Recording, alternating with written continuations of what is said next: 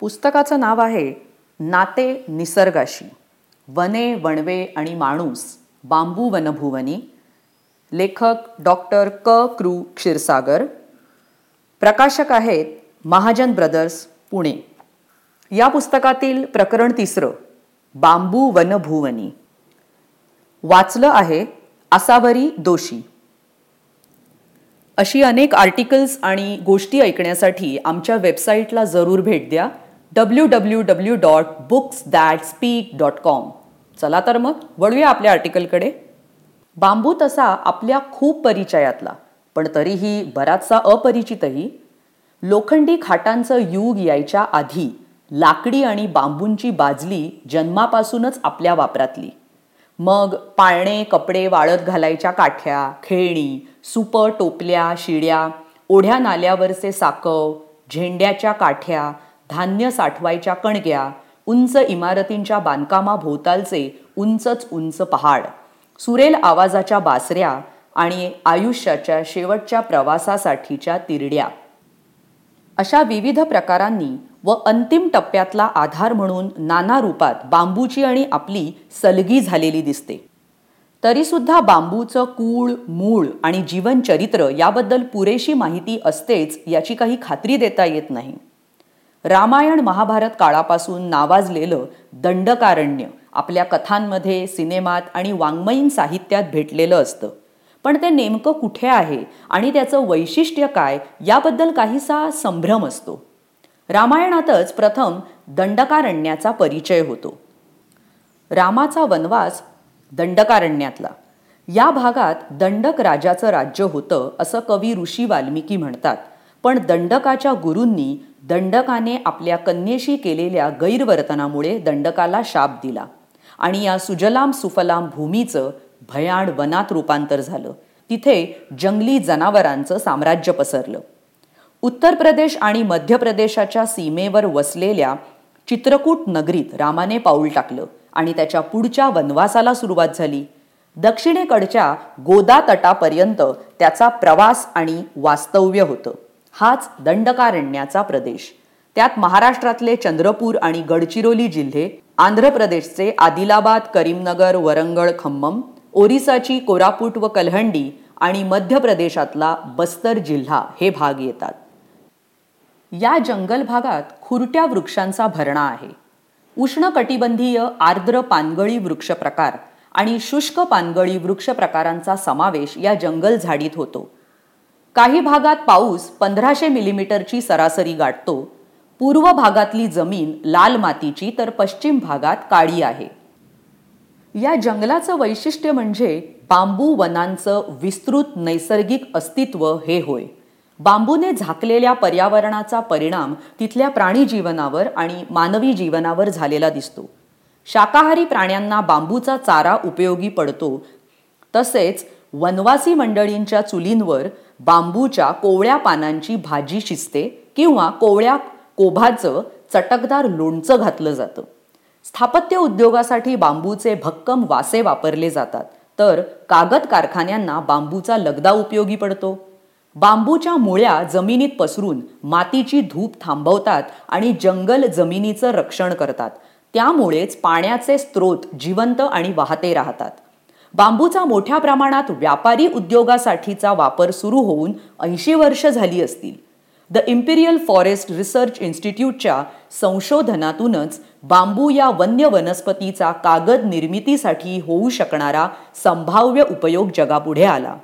एरवी वनसंपत्तीच्या अर्थोत्पादक बाजूचा कटाक्षाने विचार करणाऱ्या ब्रिटिश वनाधिकाऱ्यांच्या नजरेतूनही बांबूचा असा उपयोग तोवर सुटला होता.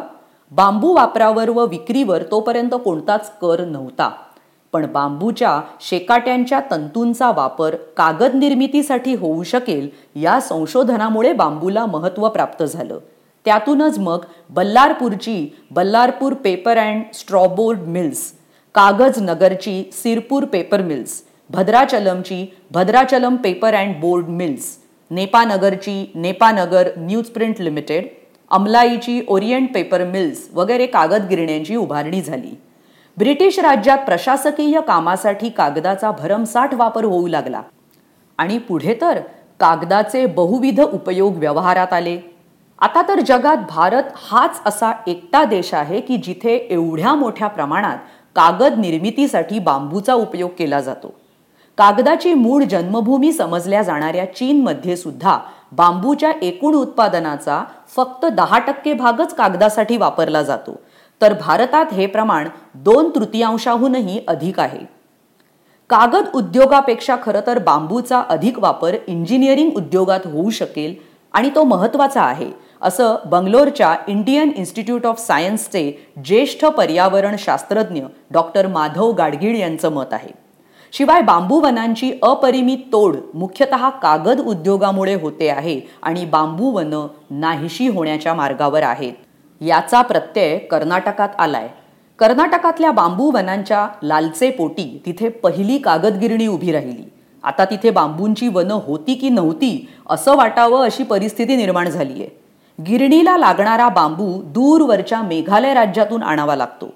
याचा साहजिक दुष्परिणाम स्थानिक जंगलांवर जसा झालेला दिसतो तसाच तिथल्या कष्टकरी बांबू कारागिरी करणाऱ्यांवरही झाल्याचं प्रत्ययाला येत आहे हे सगळे कारागीर आता बंगलोर मुंबईसारख्या शहरी झोपडपट्टीत सापडतात.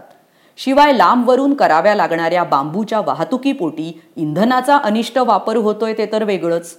बांबूच्या नैसर्गिक निर्मितीसाठी लागणारी ऊर्जा आणि त्याची घरं उभारणीच्या दृष्टीने ओझे पेळण्याची ताकद एका बाजूला आणि सिमेंट विटा व लोखंडी कांबी या इतर बांधकामाच्या साहित्य निर्मितीला लागणारी ऊर्जा व त्यांची ओझे पेळण्याची ताकद यांची जर एकमेकांची तुलना केली तर बांबू खूपच सरस ठरतो असं तज्ज्ञांचं म्हणणं आहे.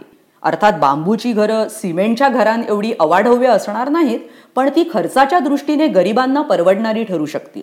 शिवाय भूकंपासारख्या आपत्तीत तग धरू शकतील. आधुनिक शहरी राहणीला ती किती सोयीस्कर ठरतील? शहरातील जागेच्या टंचाईच्या दृष्टीने लोकसंख्येच्या दृष्टीने पुरेशी ठरतील का? हे मुद्दे अर्थातच विवाद्य आहेत. पण ग्रामीण गरजांचा विचार केला तर स्वस्त निवाऱ्यासाठी त्याचा उपयोग होऊ शकेल. जपान फिलिपाईन्सची पारंपरिक घरे त्यासाठी अभ्यासावी लागतील. मात्र अशा गरजा भागविण्यासाठी बांबू वनांमध्ये किती वाढ करावी लागेल ती टिकवून ठेवण्यासाठी व त्यांचे सातत्य राखण्यासाठी काय उपाययोजना कराव्या लागतील याचाही सखोल अभ्यास करावा लागेल. कागदाला पर्यायी कच्चा माल शोधणे हा एक उपाय नक्कीच प्रभावी ठरेल. सिमेंट विटा आणि लोखंड निर्मितीसाठी लागणाऱ्या ऊर्जा बचतीबरोबरच पर्यावरणाचे प्रदूषणही बांबूच्या अधिक वापरामुळे थांबवता येईल. जगभर या दृष्टिकोनाचा स्वीकार होऊ लागल्याची चिन्ह दिसत आहेत. आता बघूया बांबू वनस्पतीचा परिचय. बांबू म्हणजे एक प्रकारचं गवतच आहे. उंच वाढणारी आणि बहुवर्षायू उत्क्रांतीच्या शिडीची वरची पायरी पटकावणारी तृणकुलाशी नातं सांगणारी एक दलिकित वनस्पती. मात्र तृणकूल या गवती प्रकारांचा एकत्रित विचार केला तर उत्क्रांतीच्या दृष्टीने ती मागासवर्गीयच ठरेल. त्याच्या छत्तीस प्रजाती म्हणजेच जीन्स असून सुमारे बाराशे जातींचा म्हणजेच स्पेसीजचा त्यात समावेश होतो. यापैकी एकशे शहाऐंशी जाती भारतात सापडतात. उसाप्रमाणेच त्याला भरपूर प्रकाश लागतो पण उसाच्या दृष्टीने त्याची पाण्याची गरज मात्र खूप कमी असते. उष्ण आणि समशीतोष्ण प्रदेशाच्या या रहिवाशाने आज जवळजवळ एकोणीस दशलक्ष हेक्टर जमीन व्यापली आहे. त्यात भारतीय बांबूवनं जगातल्या बांबूवनांपेक्षा सर्वाधिक मोठी आहेत. इतर देशांमध्ये चीन म्यानमार जपान आणि जवळपासचे आशियाई देश यांची नावं घ्यावी लागतील. भारतातली ईशान्येकडची सात राज्य बांबूवनांनी व्यापली आहेत. मध्य भारतातल्या दंडकारण्याचा उल्लेख सुरुवातीलाच आलाय. समुद्र सपाटीपासून चार हजार मीटर उंचीपर्यंतच्या सर्व प्रदेशात बांबूचं वास्तव्य आढळतं. सहाशे मिलीमीटर पाऊस आठ डिग्री सेल्सिअस ते चाळीस डिग्री सेल्सिअस तापमान आणि वालुकामय व मातवाळू म्हणजे आपण ज्याला लोमी म्हणतो अशा प्रकारची जमीन असलेल्या प्रदेशात बांबू वाढू शकतो.